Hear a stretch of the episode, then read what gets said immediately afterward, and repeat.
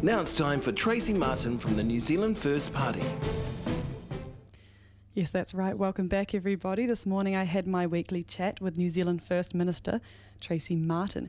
We talked firstly about the party's opposition to the $100 million Southland recovery package, and then we moved on to talk about charging Kiwis returning from overseas for their mandatory managed isolation. And then another hot topic among lots of MPs at the moment is, is the potential of a code of conduct. And lastly, some regional funding to tackle methamphetamine use, which has been announced by the government. We began talking, though, about why the party voted against the $100 million Southland recovery package, which does mean that it will unlikely go through before the next election. Here's Tracey with that. It's not that New Zealand First doesn't back it. What we're saying is it's not enough. Um, and the Right Honourable went down and obviously had a uh, public meeting with regard to Tiwai Point. And if I'm, and again, I'm pulling numbers out of my head here, but if I recall correctly, that pulls in something like $500 million into that economy, whether directly or indirectly through, um, you know, families and then family spending in local areas, etc. Now, a $100 million transition package is not going to fill that hole. And uh, it reminds us of what happened on the West Coast uh, when Helen Clark went and said, okay, well, we're going to start to um, take away your opportunity to do extraction. So we're going to give you this package here, and that'll shift you onto something else. Mostly, I guess, it shifted them onto tourism, which, as right now, it's not looking so flash, is it? So that's really what New Zealand First perspective is, is it's not that we're opposed to providing Southland with $100 million to start a process. It's not enough. And you can't just give them a $100 million envelope and walk away if they lose something as, um, you know, sort of cornerstone in their community as Tiwai Point. Right, yeah, and how does this tie into also New Zealand First's stance on Tiwai Point? Because I understand the party was quite vocal about not wanting to lose those 2,500 jobs. Well, I think there's two sides to this conversation. I mean, um, and again, this is one of the benefits of having, I suppose, a politician who's been around for a while. He, um, Winston Peters actually recalls the original deal and had the piece of legislation, the original piece of legislation um, that was uh, just prior to Muldoon, I think, or just at the beginning of the Muldoon um, era, that set the charging regime, what, what Tiwai Point and their owners should have been able to expect from a, um, from a power price. Um, and then again, if I recall correctly from his contribution there, and it might be that um, people need to hunt out his um, speech, um, Robert Muldoon changed that criteria and loaded the power price, which actually then changed the whole um, the whole way that the owners of Tiwai or whatever had to manage that cost. Um, the point that the Right Honourable has been making is that we definitely need a plan to um, be a, to give Southland the opportunity to be less dependent upon this industry. But you cannot do it as quickly as what people are suggesting now. Um, and we have had this conversation again and again and again, other governments have, when, you know, the owners of Tiwai have said, we're leaving. So every now and then they say we're leaving. Um, and no government has actually decided to get in there and make a real plan for if and when Tiwai does go. Um, and what New Zealand First is saying is we need to get in, we need to make a deal um, with Tiwai now to make sure that we're able to manage those 2,500 or whatever jobs. And we also got to stay in the game and manage down their dependence upon this one particular industry. And so, if we were to move on to our second topic now with the mandatory managed isolation, how does New Zealand First feel about returning Kiwis having to pay for mandatory managed isolation? And I believe that $3,000 is the number that National uh, came up with that's currently being thrown around. Um, well, um, the Honourable Megan Woods is actually going to make an announcement around about one o'clock today, so there's only so far that I'm going to go with this particular topic. New Zealand First has been very vocal in the fact that um, we believe that New, New Zealanders offshore were given an awful lot of notice by the Minister of Foreign Affairs and by Foreign Affairs and Trade to return to New Zealand before we, you know, it got to this level. So, um, and before we went to shut our borders, they were given a reasonable amount of notice and should have taken that advice.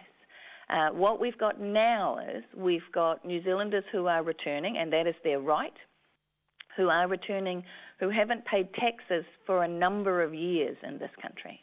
Um, and the current taxpayers have paid, and I'm now again struggling around for the figure, but if I recall the conversation I had with Megan Woods on Monday, it's close to 300 million or something at least that the current taxpayers um, are paying out or will have paid out by the end of this year to manage this um, the quarantine and isolation. Now we know we have to do it, but New Zealand First perspective is we believe that there uh, needs to be a contribution from those who are those New Zealanders who are now returning. We understand that there needs to be a way for this to be done so that it's not a barrier to those who don't happen to have whatever that amount of money is in their back pocket. Uh, but we believe there is a way to do that. Um, but as I say, there's going to be an announcement around one o'clock today, so I'd rather sort of not get into any more detail than that. Okay, that sounds all right. Then maybe we could park that issue there okay. and move yeah. on to um, the code of conduct, which I yeah. understand that Trevor Mallard, the Speaker of the House, has proposed a code of conduct, which has been committed to by Labour, the Greens, and National has also spoken out in favour. How does New Zealand First or also just you personally as an MP feel about a code of conduct for MPs? So I was New Zealand First representative on that um, working group, and um, and it's been obviously it's been ongoing since the Francis report. I find it very interesting that those three parties have come out publicly now um, to say that they support. I think that's very interesting considering the conversations I sat in. Um, and so here's New Zealand First perspective on this. Uh, everybody should be able to go to work and not be frightened and feel safe. So that's just a given, right? We feel that um, parliamentary services and ministerial services, HR departments, have let down the public servants that they have supposed to have been caring for. And so over the number of years, it's never been written that um, the HR departments of parliamentary services or ministerial services are not allowed to speak to an MP if their behaviour is inappropriate or not allowed to speak to a, um, a leader of a political party. They have always had that ability if a complaint is taken to them by a staff member. Um, it has been the way that they have dealt with things that have meant that staff have not felt, always felt as supported as they should be. Um, so it's a little, it, from my perspective as the person sitting there, there's a level of extreme that has been reached during those code of conduct conversations rather than actually saying in the first instance to HR here, step up into your job and do your job and protect your staff um, and the staff in this place. Make sure that um, MPs know that just because you're an elected official, you don't get to treat people badly. And if that MP cannot take that on board, then go to their party leader now, let's go beyond that. Let's say the party leader doesn't do anything either. One of the proposals that's been put forward is to have an independent complaints commissioner sitting here on the precinct and that they would go and do an investigation and then they would table a report in the House. I would like to have a further conversation though around would, how would the public feel about that? Do we need to create another role inside the parliamentary precinct for that? Or does the Ombudsman, who is always a judge, does the ombudsman actually, should they carry a level of responsibility there, they table reports in the House also. Um, and wouldn't a public, the public has a high level of confidence in the ombudsman. Um, so would that not be build on the confidence the public already has and have the ombudsman as the last port of call for a complaint if no action was taken by MP, well, HR, MP, party leader, and then the Ombudsman table his report or her report in the House around that. So I guess what you can see is New Zealand First is not opposed to a code of conduct, absolutely not opposed to treating people properly. We just don't think that going to another extremity and creating another role inside of Parliament that the taxpayer will pay for is necessarily the answer to this problem.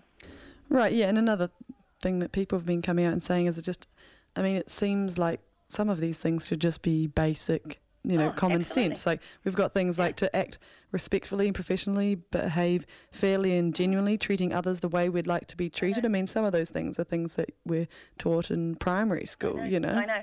And there's absolutely, and this is my other point, there is absolutely no rule that stops that poster, the code of conduct, that poster, as you say, with what are sensible ways to treat, for one human treat, being to treat another, to go up around Parliament tomorrow. It doesn't require political parties to agree to it or not. They are basic human decencies. So they could run off those posters tomorrow and put them up all around Parliament. Um, it's not going to change anybody's behaviour unless HR starts to step up, unless those other things happen. And those things could all happen now without a big drama around people signing up to stuff, right? It, it's just the last little bit around the ombudsman that would that would be um, the bit that would need to be worked out. But everything else I just mentioned, they could do now. Mm. And I think it's interesting what you said also there about timing, because obviously this was in response to the bullying of Debbie Francis and the Francis resport, report. But it, it is interesting that the conversations of code of conduct, we're seeing them suddenly emerging now in, in regards Wow. to a different kind of misconduct, I guess. Well, I mean, I think have a have a think about what started the Francis report. So you have to go back to Jami-Lee Ross and what started the Francis report, um, and then come forward. And uh, you know, you're right. It has been crazy here, and I got to say, I must be one of the most naive members of this house because, and I must just spend far too much time at my desk doing my job because I knew nothing about the stuff that was going on, you know, with regard to this person having an affair with that person or whatever, whatever. Um, and, and didn't with Jami-Lee Ross either. Um, it fascinates me that people just can't, I don't know where they find the time. They should be at their desk doing their job, and then none of this stuff would happen. Thank you. I just had one last question regarding the new government funding announced uh, $20 million for regional schemes to tackle methamphetamine use. Yeah. And I was just aware of your portfolios as the Minister of Family and Children. I wondered if you could speak about the impact that would have from, from that perspective. Oh God! I mean, like it's so. There are five, there are well, like four major reasons that children come into the care of the state: drug addiction, and it's methamphetamine, um, alcoholism, family violence, and sexual violence. Right. Um, so meth has become. I mean, it's it's just everywhere through insidiously everywhere throughout our society. Um, and if I think about Waitomo Papakainga and Katie Murray and what she's trying to do with her team up there, um, they are the they are the social service providers um, right up in the far north. And um, this money, some of this money is actually going to go to them. She has, they have no addiction services up there, right? So they, um, so she's got a team of social workers that they could then use this money to actually train up their social workers to be drug uh, drug and alcohol counsellors, so they can be, they are then able to provide um, you know this the addiction counselling and the addiction services that they so badly need. Um, and and you know they're not the only place in New Zealand that is struggling to get access to what are the services that those individuals need. But um, the the biggest thing about P is you know just not even once, just not even once. It's a horrible horrible thing, methamphetamine. Um, and, uh, you know, it just destroys people and therefore destroys families. That was Tracey Martin from the New Zealand First Party. The Wire.